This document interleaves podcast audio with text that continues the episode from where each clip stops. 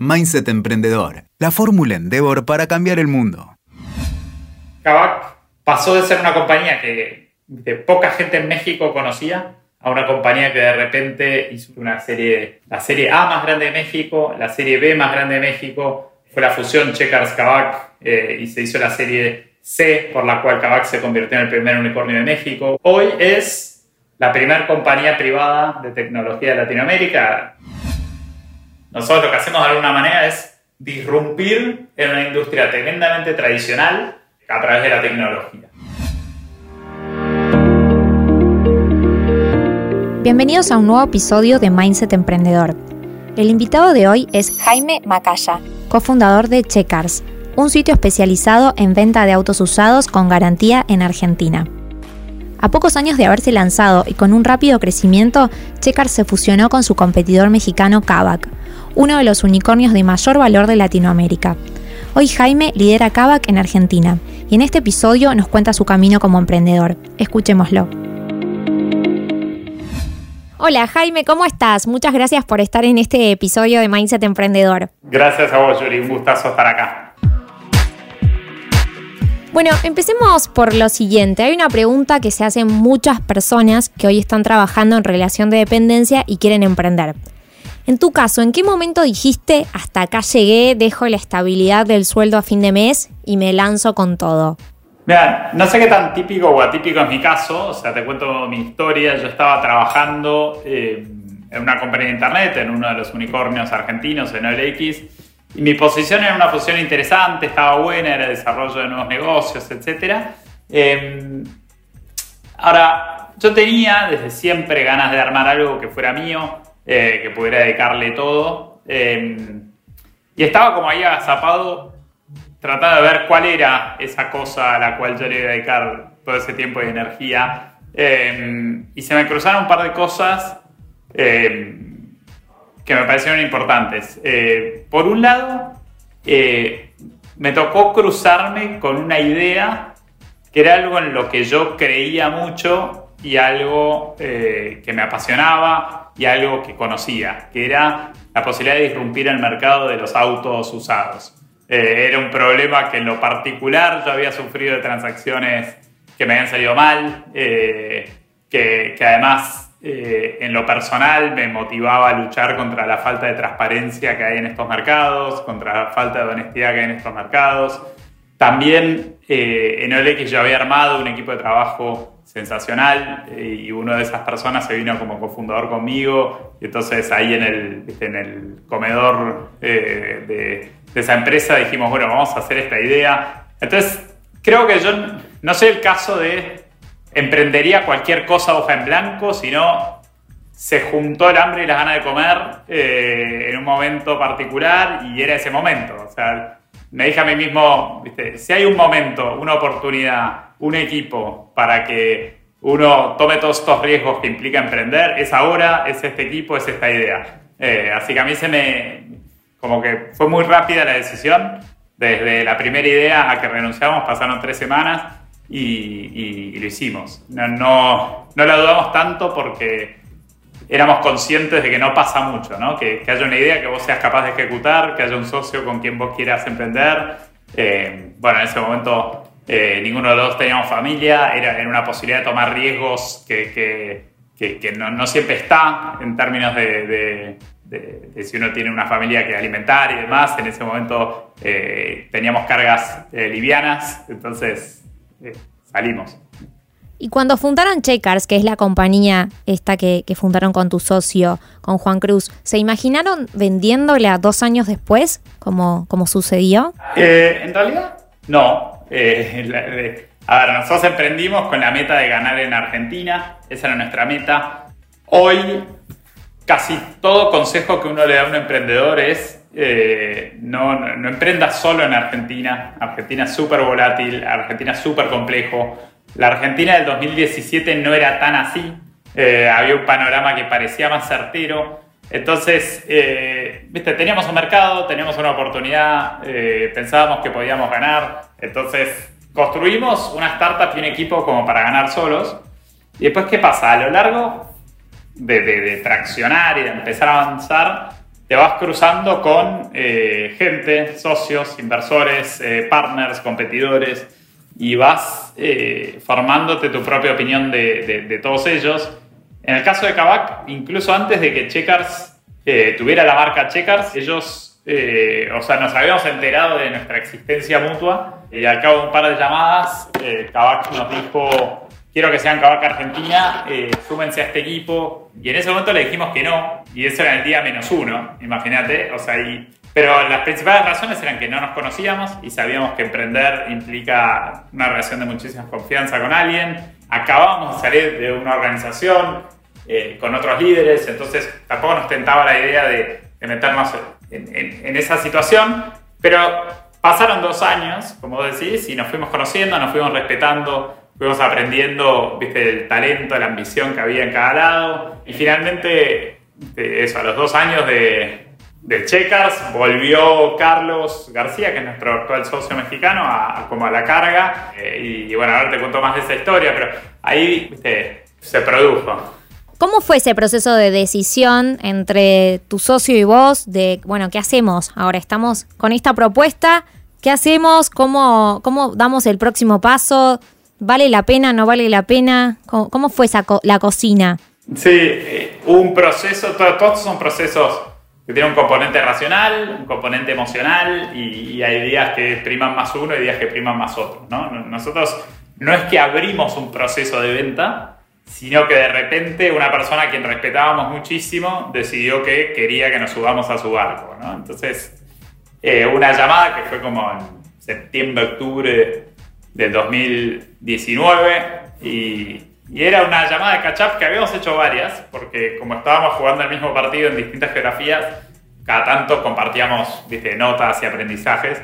Entonces agendamos una y ahí Carlos, que es además tremendamente inspirador y visionario, eh, nos dijo, bueno, esta es la historia. Yo ya tengo ¿viste? una serie C levantada, ya es parte del equipo de SoftBank, Casex ya estaba con ellos, en ese momento eh, estaba ya participando Green Oaks, bueno, QED, y, había un investor set buenísimo. Y, y, ahí también un poco lo que nos contó de la historia nos entusiasmó mucho de, bueno, tengo un equipo increíble que estoy conformando acá en México, tengo una ambición que es definitivamente latinoamericana y por qué no más. Eh, esta es una compañía que ya está en un track eh, para, para ser uno de los líderes del mercado emergente y estoy hablando de un Kavak que no es el Kavak de hoy. Kavak eh, a principios del 2019 ni siquiera tenía mucho reconocimiento de marca en México. Era una compañía que era 30 veces más chica de lo que es hoy.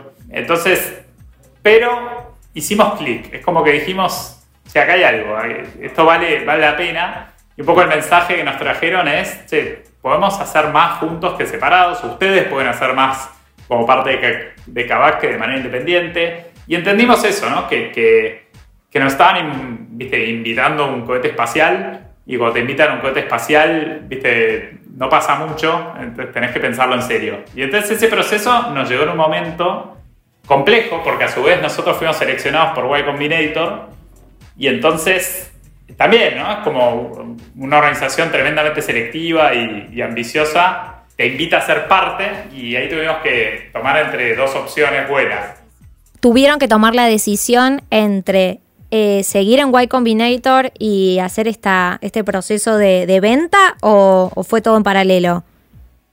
Fue en paralelo. Eh, nosotros iniciamos el proceso de, aceleración, por así decirlo, en Y Combinator. Y a mitad de camino eh, tuvimos una charla con los socios de, de YC, muy franca.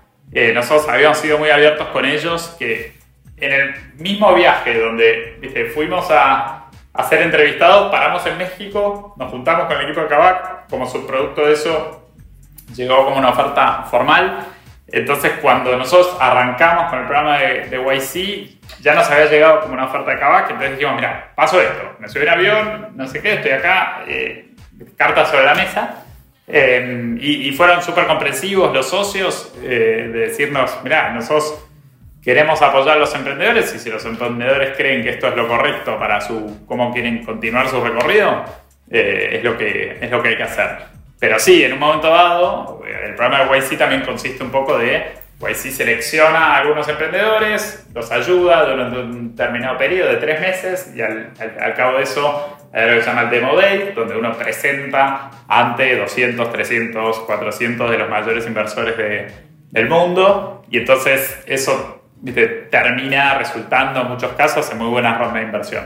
Entonces nosotros tuvimos que medir qué era lo que, nos que queríamos hacer, ¿no? Si era el camino standalone sabiendo las complejidades que tiene, incluso sin la certeza que, que, fuera un camino mejor que el que nos estaba abriendo Kavak. Eh, y la verdad es que terminamos decantando por eso, principalmente por, por el equipo, por la ambición, por eh, la posibilidad de tener acceso a unos recursos casi ilimitados y, bueno, el resto es historia, pero eso ocurrió hace, hace no tanto, hace un año y medio, un poquito más. ¿Qué enseñanzas tuviste de esta experiencia particularmente?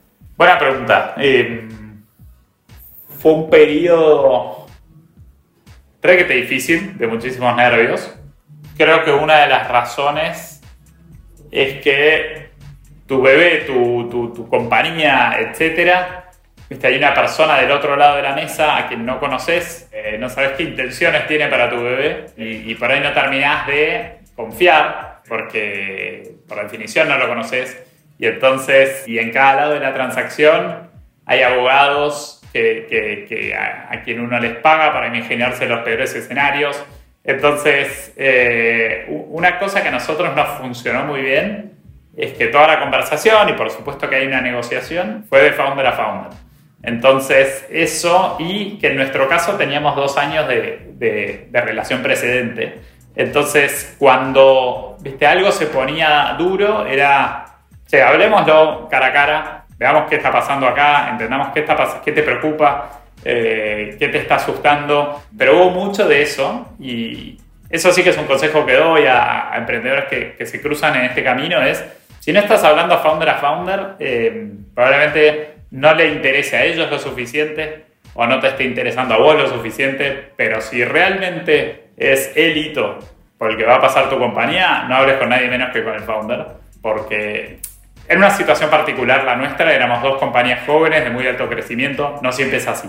¿no? Hay fusiones que ocurren entre grandes corporaciones y, startups muy chiquitas de gente muy joven. Entonces, nuestro caso fue como un híbrido muy especial, donde creo que fue quizás la excepción en el sentido que salió excepcionalmente bien en términos de fit entre los equipos. Eh, pero para mí, el, haber desarrollado la confianza y, tener ese recurso para volver ese recurso y decir, bueno, te cuento lo que me está preocupando. Eh, me habla tu abogado y me dice esto, pero esto es lo que yo estoy viendo en el fondo y, y, podés desengranar esas preocupaciones. Creo que eso como algo compartible.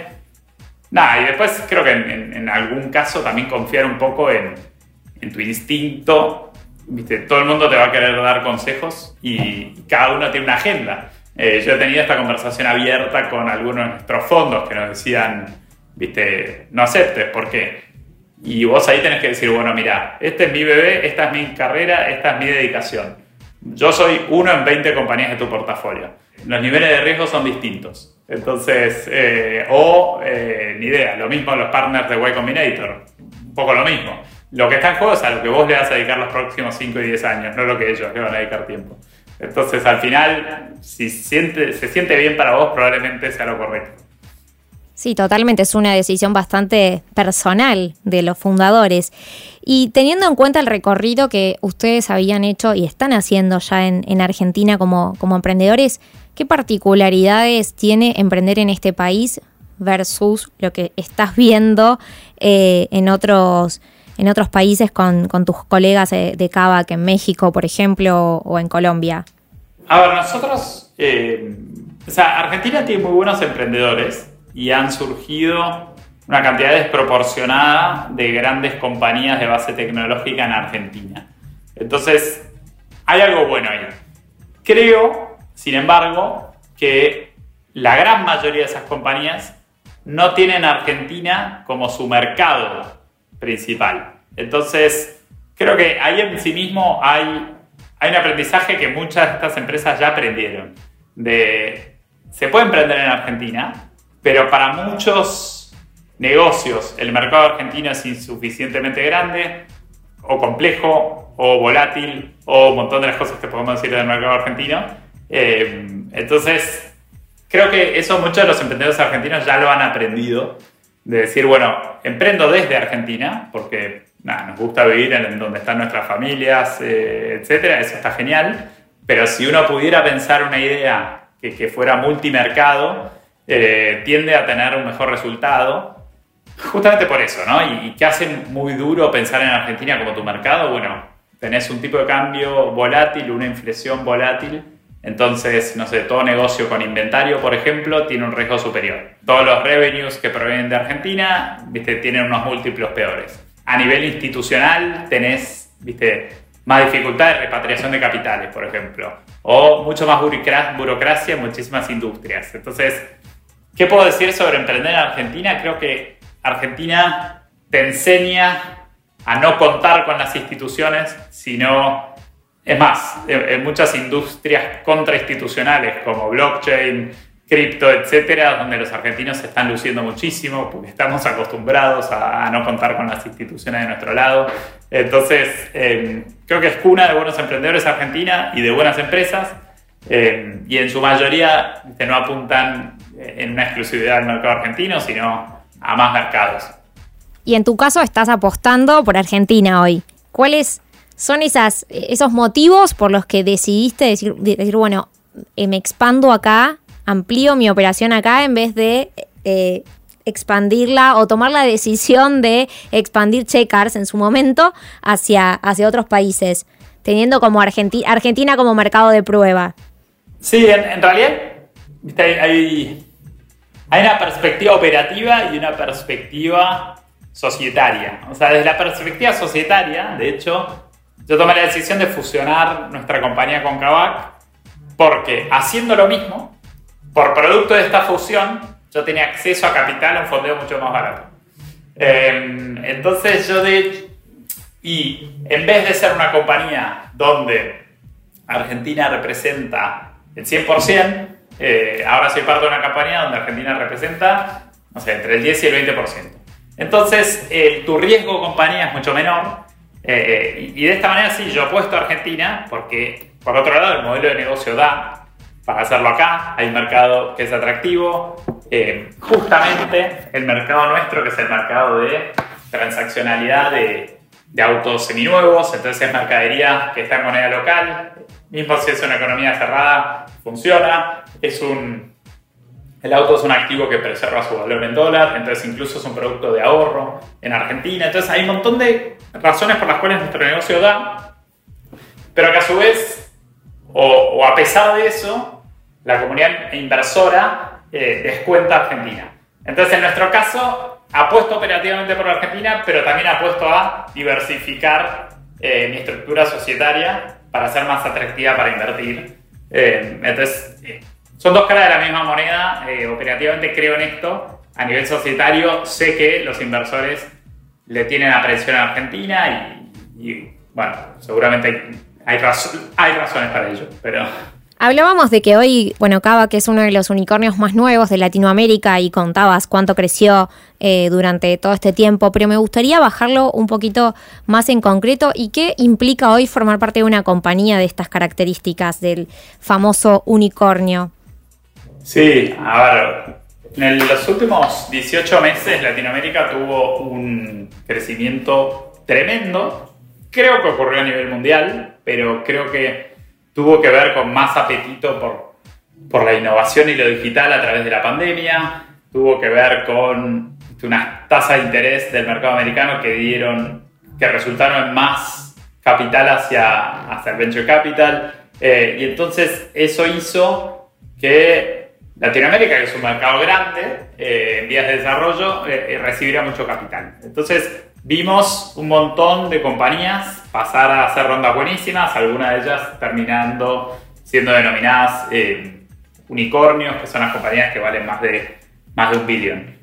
Kavak, dentro de eso, eh, tuvo además varias otras tendencias macro que nos ayudaron. Es decir, por un lado, había más gente que quería movilidad individual, entonces eh, en vez de transporte público por el tema de COVID, los autos cero kilómetros o estaban fuera del alcance de la gente o también pasó como un quiebre en la cadena de producción de cero kilómetros por escasez de chips. Entonces eh, también es un mercado que más gente eh, quiso acceder a él. Y también, al igual que otros verticales, la gente empezó a comprar online. Eh, así como antes nos decían quién va a comprar un auto usado online, eh, bueno, pasa. Eh, entonces, Kavak pasó de ser una compañía que de poca gente en México conocía a una compañía que de repente hizo una, una serie, la serie A más grande de México, la serie B más grande de México. Después de esa serie fue la fusión Checkers Kavak y se hizo la serie C, por la cual Kavak se convirtió en el primer unicornio de México. Cuatro meses después Hicimos una ronda que nos valuó en 4 billion, donde además entraron inversores que nunca habían invertido en América Latina. Entró D1, entró eh, Bond de, Mary Meeker. Y después en la última ronda, que nos valúa en 8.7 billion, participó Founders Fund, que es el fondo de Peter Thiel. Y entonces Kavak se convirtió, hoy es la primera compañía privada de tecnología de Latinoamérica, después que la semana pasada saliera Nubank a la bolsa. Entonces, eh, con esa evaluación, Kavak está cerca de lo que llaman un decacornio, que, que, son, hay, creo que hay, hay, solo 40 en el mundo. En Latinoamérica somos, eh, estamos próximos a ser el, el, único. Y entonces, esto te pone en la mira, por supuesto, de gente que, cree que debería estar en los mercados públicos, de más gente que tiene opiniones sobre vos y te empieza a, a preguntar. Eh, creo que es una linda posición para estar, en el sentido también es, es una forma de amplificar tu impacto en la comunidad emprendedora, eh, de que se vea que estas historias ocurren en la TAM y que se pueden construir compañías. Son las compañías que, que, que nuestros inversores llaman category defining, ¿no? Eh, cuando vos hablas de compañías que eventualmente se vuelven un verbo, como Uber, por ejemplo, bueno, tener un auto Kavak, tener un Kavak, al final eh, es a lo que aspiramos, ¿no? Que se vuelva una marca que todo el mundo ¿viste? use en su vida cotidiana. Eh, y, creo que eh, eso se refleja en una evaluación. Lo que vos haces del operativo repercute en una evaluación, pero la evaluación en sí misma no es el propósito, sino es un vehículo para, conseguir recursos para seguir creciendo. 100%. ¿Y, ¿Y cuál es el próximo paso de, de Kavak hoy? Hablabas de, del IPO, de la oferta pública. ¿Ese sería como el gran próximo hito de la compañía? No, de hecho no estamos apurando ese hito. Hoy en los mercados privados hay un montón de capital que quiere deployarse en compañías de tecnología porque históricamente uno salía a los mercados públicos cuando se habían secado los mercados privados. Y hoy en día ese no es el caso, cuando tenés fondos como General Catalyst, como Tiger, como SoftBank, que, que, hacen rondas más grandes, privadas, eso te, ¿viste? te ahorra el trabajo de, de, todo el SEC compliance, de toda la preparación, de la salida a la bolsa, que es una distracción. Entonces hoy no estamos eligiendo esa batalla, hoy queremos seguir llevando nuestra propuesta a mucha más gente. Eh, la verdad, hoy estamos ya operando en Brasil, en México y en Argentina y, estamos ampliándonos más allá a, nuevos mercados del otro lado del Atlántico que vamos a anunciar próximamente, otros nuevos mercados en Latinoamérica que, que vamos a abrir. Entonces, estamos invirtiendo mucho en tecnología para poder estar, o sea, somos la única compañía de nuestro sector que opera en más de un país y para fin de año que viene vamos a estar operando en, entre 8 y 10 países entonces tenemos que invertir mucho en tecnología para poder sustentar esa operación y hacerla escalable globalmente y mucho más hasta construir el ecosistema de soluciones que tenemos. Nosotros queremos que, que al final, cuando entras al club Kavak, por así decirlo, este es un club donde existe una app, donde vos puedes comprar, puedes vender, por supuesto, pero puedes financiar un auto, podés a través de, de nuestro app solicitar un, un service, eh, un mantenimiento preventivo, podés pedir el, el, cosito del, del peaje, eh, podés eh, que te ayudemos a, a, solucionar tus multas. Entonces, ser el lugar donde te damos toda la solución relacionada al auto. Entonces, estamos invirtiendo mucho tiempo ahí. Eh, hoy tenemos los recursos para, para, hacerlo de manera privada, cuando toque hacerlo de manera pública también, pero nuestra foco está mucho más puesto en lo operativo y en expandir a más usuarios, en más economías eh, con una mejor propuesta de valor. Y lo demás, bueno, tengo la suerte de contar en el equipo con, con Carlos y Moisés, nuestro CEO y CFO, que creo que son los mejores fundraisers de nuestra generación. Así que ellos se ocuparán de, que tengamos el fondeo.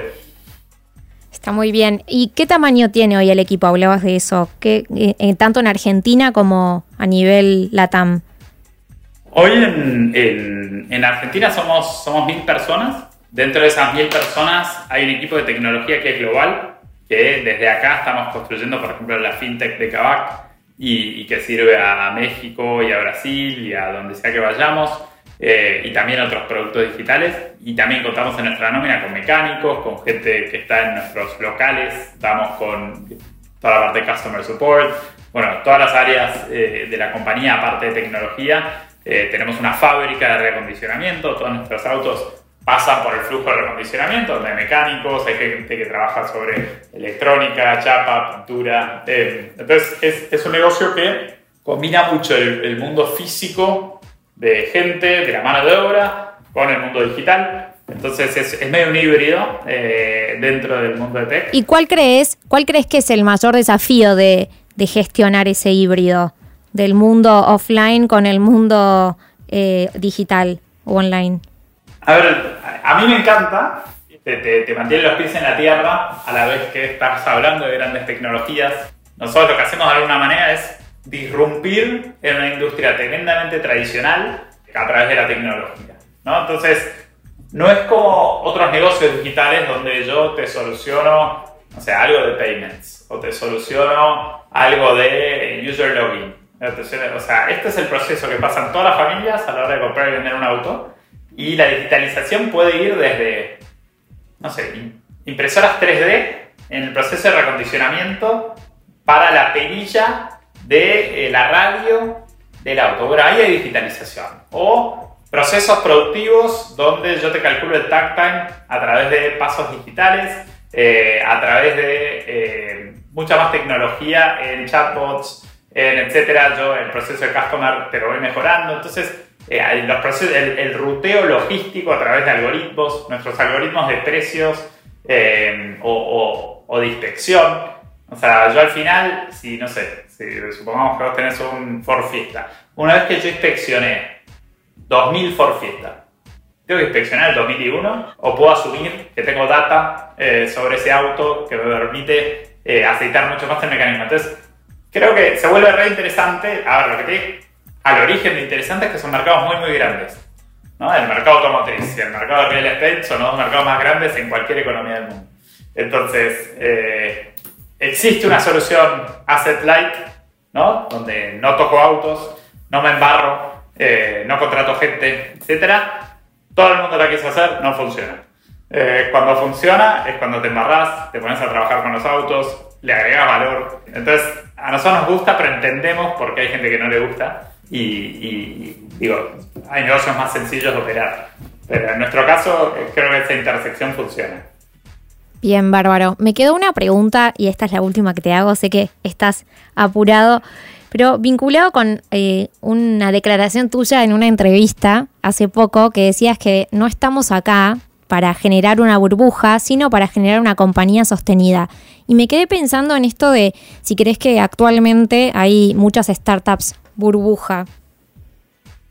Por ahí, cuando dije eso, estaba siendo un poco crítico con las startups que aún no encontraban su modelo de negocio. Y, si uno tuviera esa premisa, nunca hubiera invertido, por ejemplo, en Facebook en su momento. Creo que nuestro negocio es distinto en el sentido que hay una transaccionalidad desde el día uno. Este, desde el día uno tengo facturación, tengo costos, eh, tengo rentabilidad, eh, puedo entender mis economics. Y, nosotros hemos sido siempre en nuestra construcción muy, muy coherentes con nuestros unit economics, que, estemos construyendo algo que realmente tenga, eh, tenga un, flujo de caja, que, que, pueda ser construido en tanto que negocio. Y creo que que haya dicho eso habla más de mis limitaciones que las de ese modelo de negocio. O sea, a mí me cuesta construir un negocio en el cual no puedo entender dónde está el modelo de profitability, cómo crece, cómo puedo hacer un business plan. Yo soy muy de esa escuela eh, porque he visto compañías de internet fracasar eh, por no tener un modelo de sostenibilidad. Entonces, eh, vengo de esa escuela y bueno, obviamente cuando hay mucha liquidez en el mercado, hay mucho apetito para invertir en cosas que no tienen un modelo de negocio viable.